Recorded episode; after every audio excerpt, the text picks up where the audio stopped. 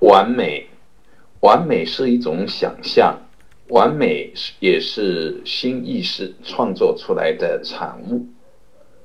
我们要知道，我们的新意识在刹那刹那间舒展。所谓的完美，如果是基于各种各样的条件，那么条件变化。它呈现的面貌就在变化。如果我们把完美当成一个静态的图景去憧憬，那么这个完美就是束缚我们的一个锁链，一个妄想分别，一个执着。我们很多时候被这种想象出来的内容所束缚。什么是完美呢？如果完美是需要条件，那么我们就要明白，对条件的感受也都在变化。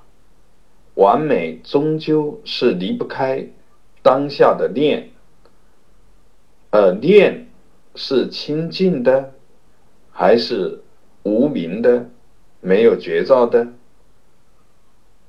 所以呢，要从这个角度去看。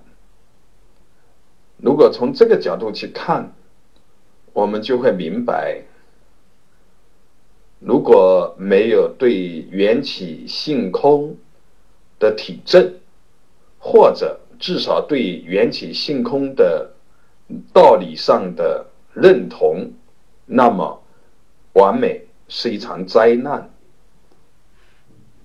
我们哪怕至少是从道理上去认同、去承许缘起性空，我们就能体会到真正的完美就是缘起性空本身，真正的完美就是无常的本身，真正的完美就是。涅盘的境界，对这个完美，我们的追求，终究是要通过实修实证、直接体证缘起性空，而去打开、去圆满。完美是圆满。